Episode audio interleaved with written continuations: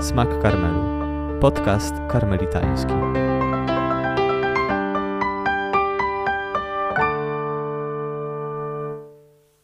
Wielki Piątek, dzień szokujący.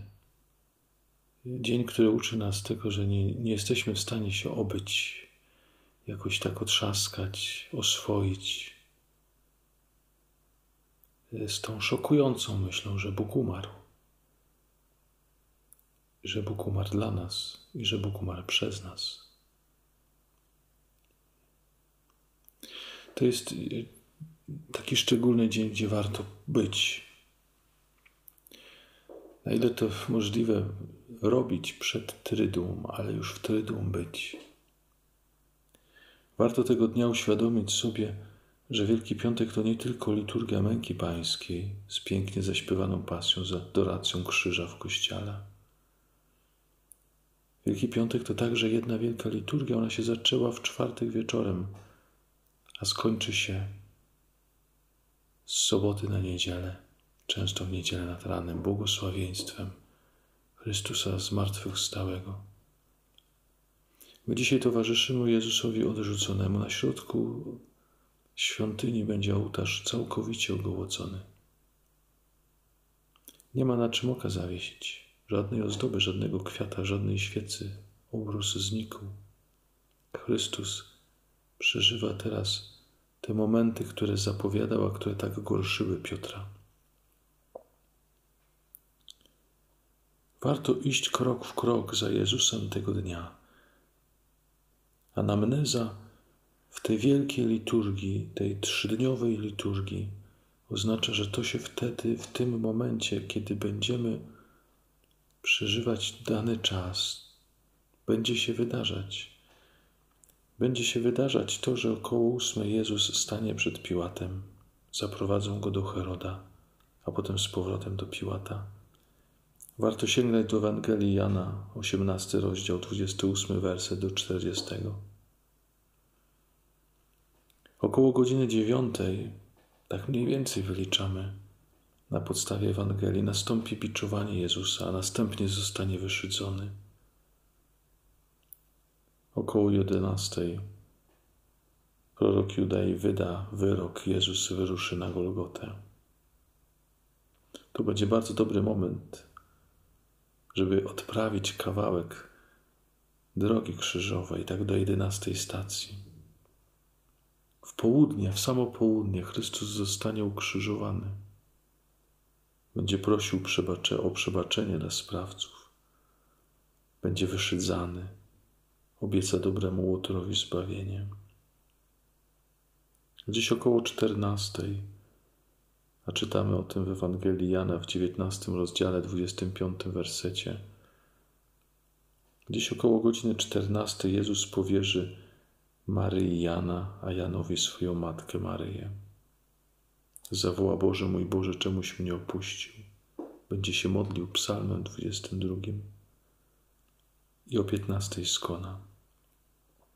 To jest bardzo dobry moment, żeby ucałować krzyż na znak, że ten, który teraz zaczyna władać śmiercią i grzechem, i ja tego bardzo gorąco pragnę, jest także moim Panem. Warto w tej godzinie może pomodlić się koronką do Bożego Miłosierdzia, szczególnie za umierających. Wiemy, że po śmierci przebito mu bok, a gdzieś około godziny osiemnastej zdjęto go z krzyża i po pośpiesznych przygotowaniach złożono w grobie.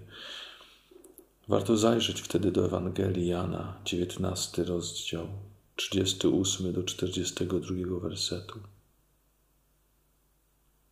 Pięknie byłoby, gdyby udało nam się Wielki Piątek przeżyć z Jezusem krok w krok, iść za Nim. Może uda się też tak rzetelnie przeżyć Wielki Piątek post ścisły, czyli trzy posiłki. Taki jeden dosyta i dwa takie niedojedzone. Trzeba coś zjeść, żeby mieć trochę potrzebnej energii, żeby w liturgii w pełni uczestniczyć. Ale warto pamiętać, że głód spowodowany postem ścisłym to będzie nasz jedyny dostępny sposób, żeby jakoś przeżywać, towarzyszyć sercem umęczonemu Jezusowi. Będziemy się zajmować tego dnia mimo wszystko wieloma sprawami. Nasze myśli będą raz po raz uciekać od Niego. I głód może być naszą piękną modlitwą, która nie zostanie przerwana nawet na chwilę. I może ten głód, ta potrzeba i to pragnienie, bo jak zaczynamy pościć, to sobie przypominamy, jak smaczne jest jedzenie. Ten głód będzie nas ciągle odwracał ku niemu, odwracał ku niemu i przygotowywał serce do liturgii, która rozpocznie się po południu. Ta liturgia zmieniała się na przestrzeni wieków. Od IV wieku w kościele na Golgocie czczono relikwie przez pocałunek. Od VII wieku papież boso na pieszo szedł z Lateranu do kościoła Świętego Krzyża, żeby uczcić relikwie. Dopiero później doszły obrzędy odsłonienia krzyża oraz śpiewu to drzewo krzyża. I rozbudowywała się liturgia, którą teraz przeżywamy w takim stanie, że jest podzielona na trzy części. Najpierw będzie liturgia słowa, potem adoracja krzyża, a potem komunia święta. Nie ma mszy świętej, nie ma Eucharystii, będą tylko znaki. I to bardzo dziwne znaki, bo wyjdzie procesja, organy milczą, krzyża nie ma. I będzie szła ta procesja tak jakby bez pomysłu. Tak? Ktoś powiedział, akcja liturgiczna bez ładu i składu. Nie ma płynnych przejść, wtedy się milczy. Asysta razem z kapłanami przejdzie przez kościół, celebrant spadnie na twarz. To jest jedyny sensowny gest paść na twarz przed tym wydarzeniem, przed tą tajemnicą, klęknąć, schylić się, ukorzyć. Nie starać się zrozumieć, całą wieczność będziemy zadziwieni. Oto dawca życia umiera. Nie łudźmy się nic, być może z tego nie zrozumiemy, ale starajmy się przed tą tajemnicą być i z Jezusem w tych znakach być. Gdy kapłan wstanie, podejdzie do miejsca przewodniczenia po prostu wypowie modlitwę bez żadnego wezwania, bez ozdobników, bez śpiewania, bez pozdrowień, bez początku. Wszyscy są zagubieni, ta liturgia jest zagubiona, nie wie o co chodzi. I zacznie się liturgia słowa, która będzie to powolutku wyjaśniać wypełnia się proroctwo Izajasza, bo proroka Izajasza będziemy czytać w piątkowy wieczór. Oto się powiedzie mojemu słudze, wywyższy się, oto się powiedzie. Co mu się powiodło? Paradoks. Ukrzyżują go. Wyjaśni nam to Ewangelia Jana. Będziemy czytać mękę pańską, najdojrzalszą. Pamiętamy, że synoptycy Mateusz, Łukasz, Marek oni opisują wydarzenia, a Jan pisze po latach, pisze o co chodzi w tych wydarzeniach, ukazuje głębie, jest mistyczny ewangelistą. Czytamy nie bez powodu jego mękę, bo ona ukazuje, co się dzieje, o co chodzi.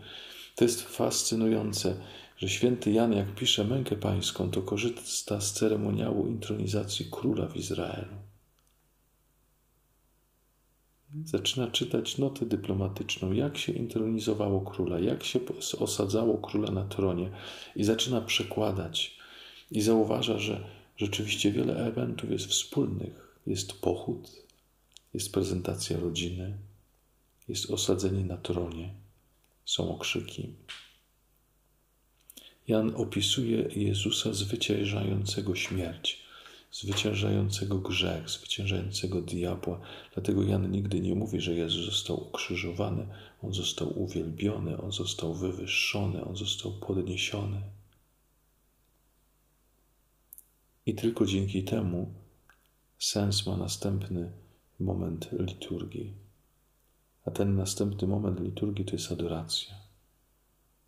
Benedykt XVI, nieoceniony Benedykt XVI, Powiedział kiedyś, że adoracja to jest cześć przepełniona wdzięcznością.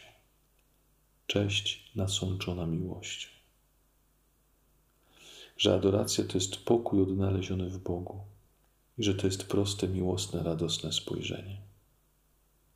My będziemy adorować krzyż.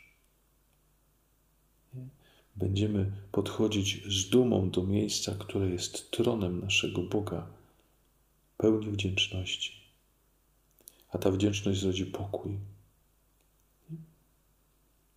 Nie bez powodu krzyż najpierw wniesiony procesyjnie, uroczyście w asyście świec będzie odsłaniany, bo pamiętamy, że krzyże od dwóch tygodni zasłonięte są. Przez większość czasu w Kościele katolickim najbardziej ozdobioną częścią świątyni był krzyż. Krzyż wysadzony był drogimi kamieniami.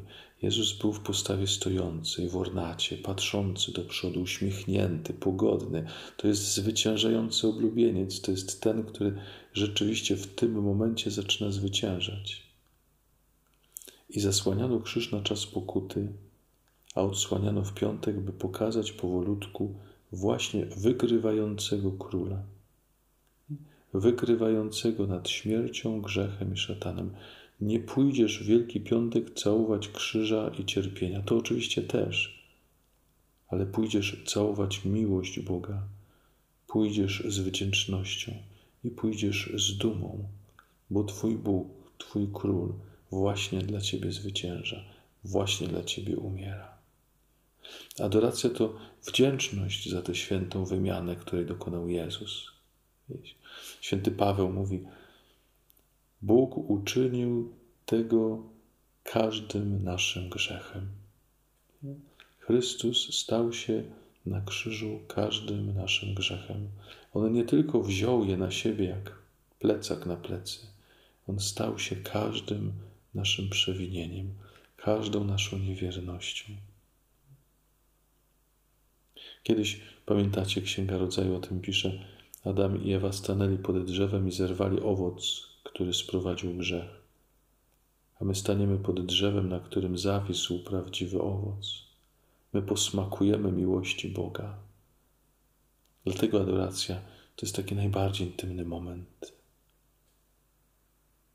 Nie tylko zaskoczenie, nie tylko smutek, nie tylko żal, przede wszystkim wdzięczność i duma. On przyszedł dla nas, on przyszedł dla mnie. Nawet gdyby miał przyjść tylko dla mnie, to by się na to zdecydował. Adam i Ewa chcieli doświadczyć poznania, zerwali owoc zakazany. A tu jest z drzewa krzyża dany nam owoc, w którym poznajemy Bożą miłość. My tutaj doświadczamy najważniejszego poznania. I właśnie dlatego po adoracji następuje komunia święta, byśmy mogli spożyć ten owoc, byśmy mogli posmakować Bożej miłości. O ile Jezus na krzyżu ogłosił swoje królestwo, to w komunii wyrażam, ja wyrażam pragnienie, żeby to Jego królestwo przyszło do mnie, żeby moje wnętrze stało się Jego królestwem. Myślę, że nieprzyjęcie komunii Wielki Piątek to gest nieprzyjęcia nie tylko opłatka, to coś więcej. Wiecie, tragedia polega na tym, że większość ludzi czeka na niedzielę, by świętować. A my tu teraz doznajemy y, najważniejszego wyróżnienia. My tu teraz doznajemy tego, czego Bóg dla nas dokonuje. Można rzeczywiście nie poczuć zmartwychwstania jeśli nie przejdzie się przez Wielki Piątek. Adoracja, nie? adoracja krzyża i Eucharystia, którą będziemy spożywać, one idą w parze. Wróćmy na chwileczkę jeszcze do adoracji. Ojcowie Kościoła mówili, że adoracja krzyżowi należy się taka sama jak adoracja samemu Stwórcy. Nie bez powodu od Wielkiego Piątku do Wigilii Paschalnej przed krzyżem będziemy klękać jak się klęka przed pełnym tabernakulum. Adoracja to nie jest medytacja, to nie jest myślenie, co Pan dla nas zrobił. Tam nie musi być dużo myślenia, dobrze, żeby było dużo serca. Schodzimy z poziomu rozumu na poziom serca, na poziom czci z wdzięczności. Oddam cześć krzyżowi, ale nie ucałuję cierpienia ucałuje Bożą miłość. Nie dość to powtarzać. Romano Guardini mawiał tak. Nikt nie potrafi sobie wyobrazić, jak to by było, kiedy Chrystus wisiał na krzyżu. W miarę tego, jak człowiek staje się chrześcijaninem i uczy się kochać Boga, zaczyna coś przeczuwać. My nie rozumiemy, co tam na krzyżu się działo między Chrystusem a Ojcem. Ale w miarę jak stajemy się chrześcijanami, Tertulian mówił non nascuntur set fiunt Christiani, nie rodzimy się, my się stajemy chrześcijanami. Jak się stajemy chrześcijanami w miłości, jak dajemy się uwieść temu Bożemu gestowi z Wielkiego Czwartku, obmycia nóg, nie, służby, wydania się, stawania się ofiarą, to zaczynamy rozumieć, co się dokonuje w piątek. Zauważcie, że na Golgocie są cztery krzyże. Jest krzyż Jezusa, jest krzyż złego łotra, krzyż dobrego łotra i krzyż Maryi. On nie jest drewniany, się dokonuje w sercu. Ale zobaczmy, jaka jest brutalność tej sceny i dlaczego mówię o czterech krzyżach. Popatrzcie, to niecierpienie nas zbawiło. Były cztery krzyże, w tym dwa łotrów. To niecierpienie nas zbawiło, to nie krzyż nas zbawił. Co jest treścią krzyża? Co jest treścią Chrystusowego cierpienia? Miłość, która się wydaje, to miłość nas zbawiła.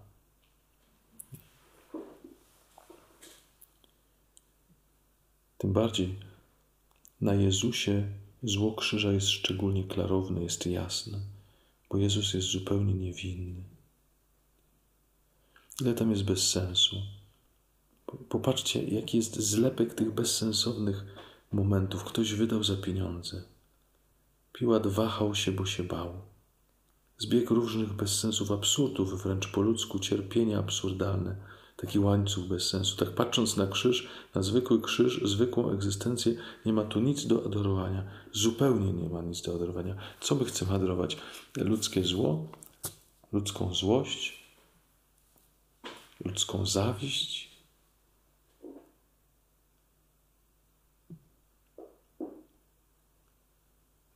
Bez miłości, bez tego akta wydania, rzeczywiście jedynym słowem określającym tę scenę jest słowo bezsens.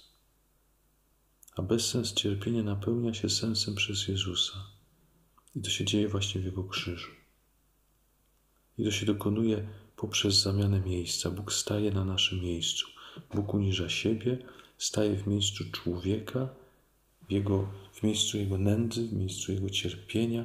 To, to trwa nieustannie.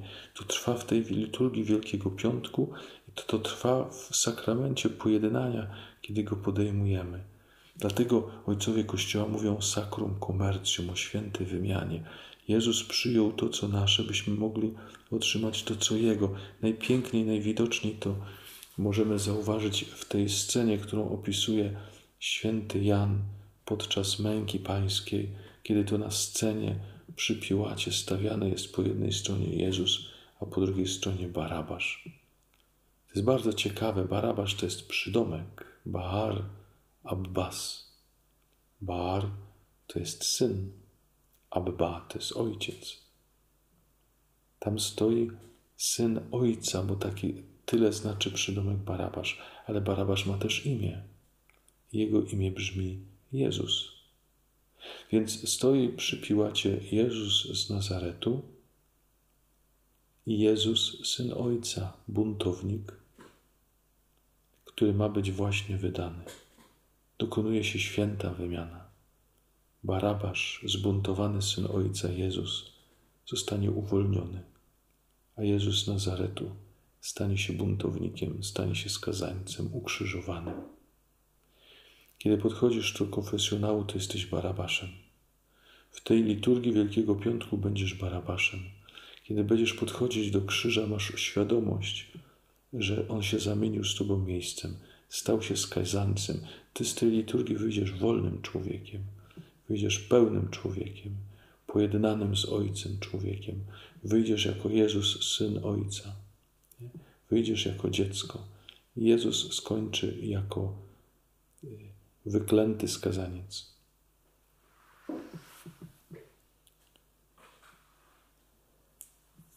To jest ważne, bo w każdej miłości następuje jakaś zmiana miejsca. Jeśli kogoś się kocha, przeżywa się to, co ten człowiek przeżywa, czy co się w nim dzieje, tak jakby się w nas działo.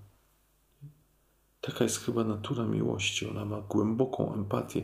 Bóg dotykający, ból dotykający kogoś bliskiego, ból przeżywamy jako swój własny. I Bóg tak postępuje. Nie? Na widok Twojego bólu przeżywa też go jako własny. To mówi Paweł w liście do Rzymian, czwartym rozdziale. Zajrzyjcie tam koniecznie. Bóg okazuje nam swoją miłość właśnie przez to, że Chrystus umarł za nas, gdyśmy byli jeszcze grzesznikami.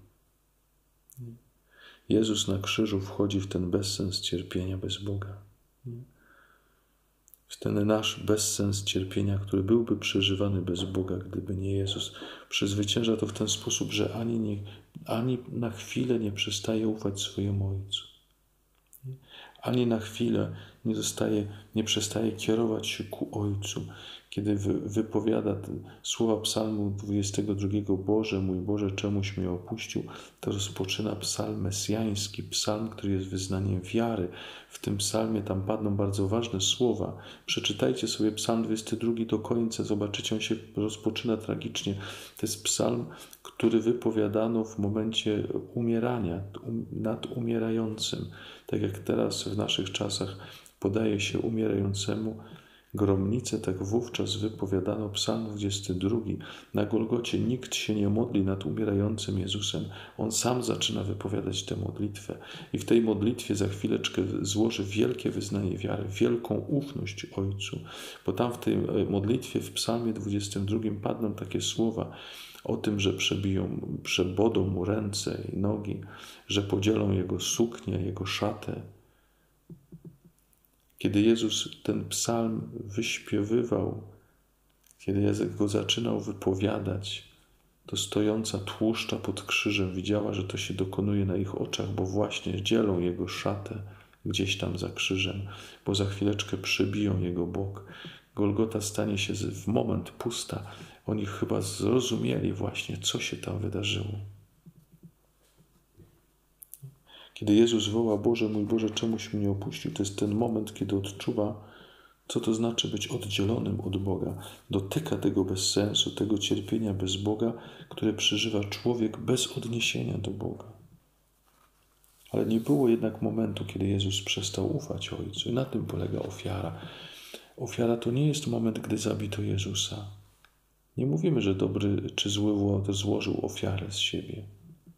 Zabicie kogoś na krzyżu nie wystarczy. Kiedy mówimy o ofierze, mówimy o miłości, o zaufaniu. One się pod tym pojęciem kryją. Ofiara to znaczy kochać Boga i ufać Mu, gdy to jest ekstremalnie trudne. I tego dokonał Jezus. Kochał Ojca w ekstremalnie trudnych warunkach. I to jest istota ofiary krzyżowej. Z tego wypływa siła do niesienia krzyża.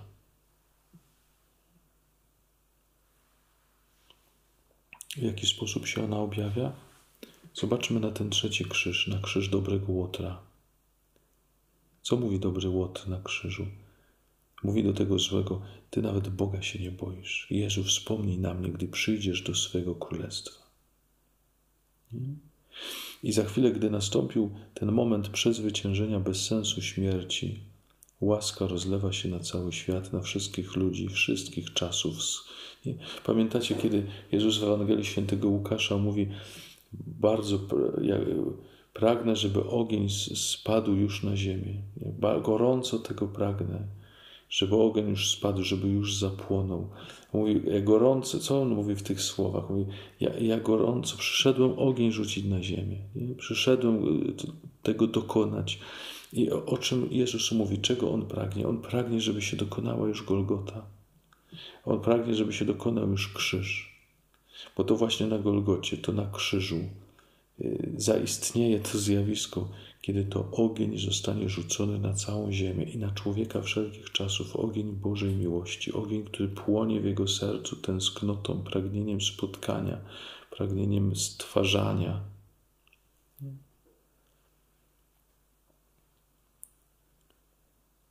Dobry Łot jest właśnie pierwszym człowiekiem, który doświadcza tego, że Krzyż, który niesie, może nabrać jakiegoś sensu przed Jezusem, może nabrać jakiegoś sensu w Jezusie. Piękna jest e, symbolika drzewa w ogóle. Wiecie, pierwsze drzewo to było drzewo grzechu w Księdze Rodzaju. Drugie drzewo to było drzewo krzyża Jezusa, opisywane choćby u Jana. A trzecie drzewo znajdziecie w Apokalipsie. To jest to drzewo życia rodzące dwanaście owoców. Dobry łot właśnie czerpie z tego drzewa leczącego, tego drzewa z Apokalipsy. To jest krzyż przemieniony, wydaje owoc. Mówiłem przed chwileczką, Chrystus jest tym najdojrzalszym owocem, poprzez który poznajemy to najważniejsze poznanie. Poznajemy miłość Ojca, poznajemy miłość Boga, tego, który potrafi się wydać, tego, który wczoraj klękał przed nami, a dzisiaj zaczyna kolorować ten szkic, wydawać swoje życie. Dlatego adoracja krzyża to jest taki najbardziej intymny moment. Dlatego adoracja krzyża to jest moment wdzięczności, zaskoczenia, ale także dumy.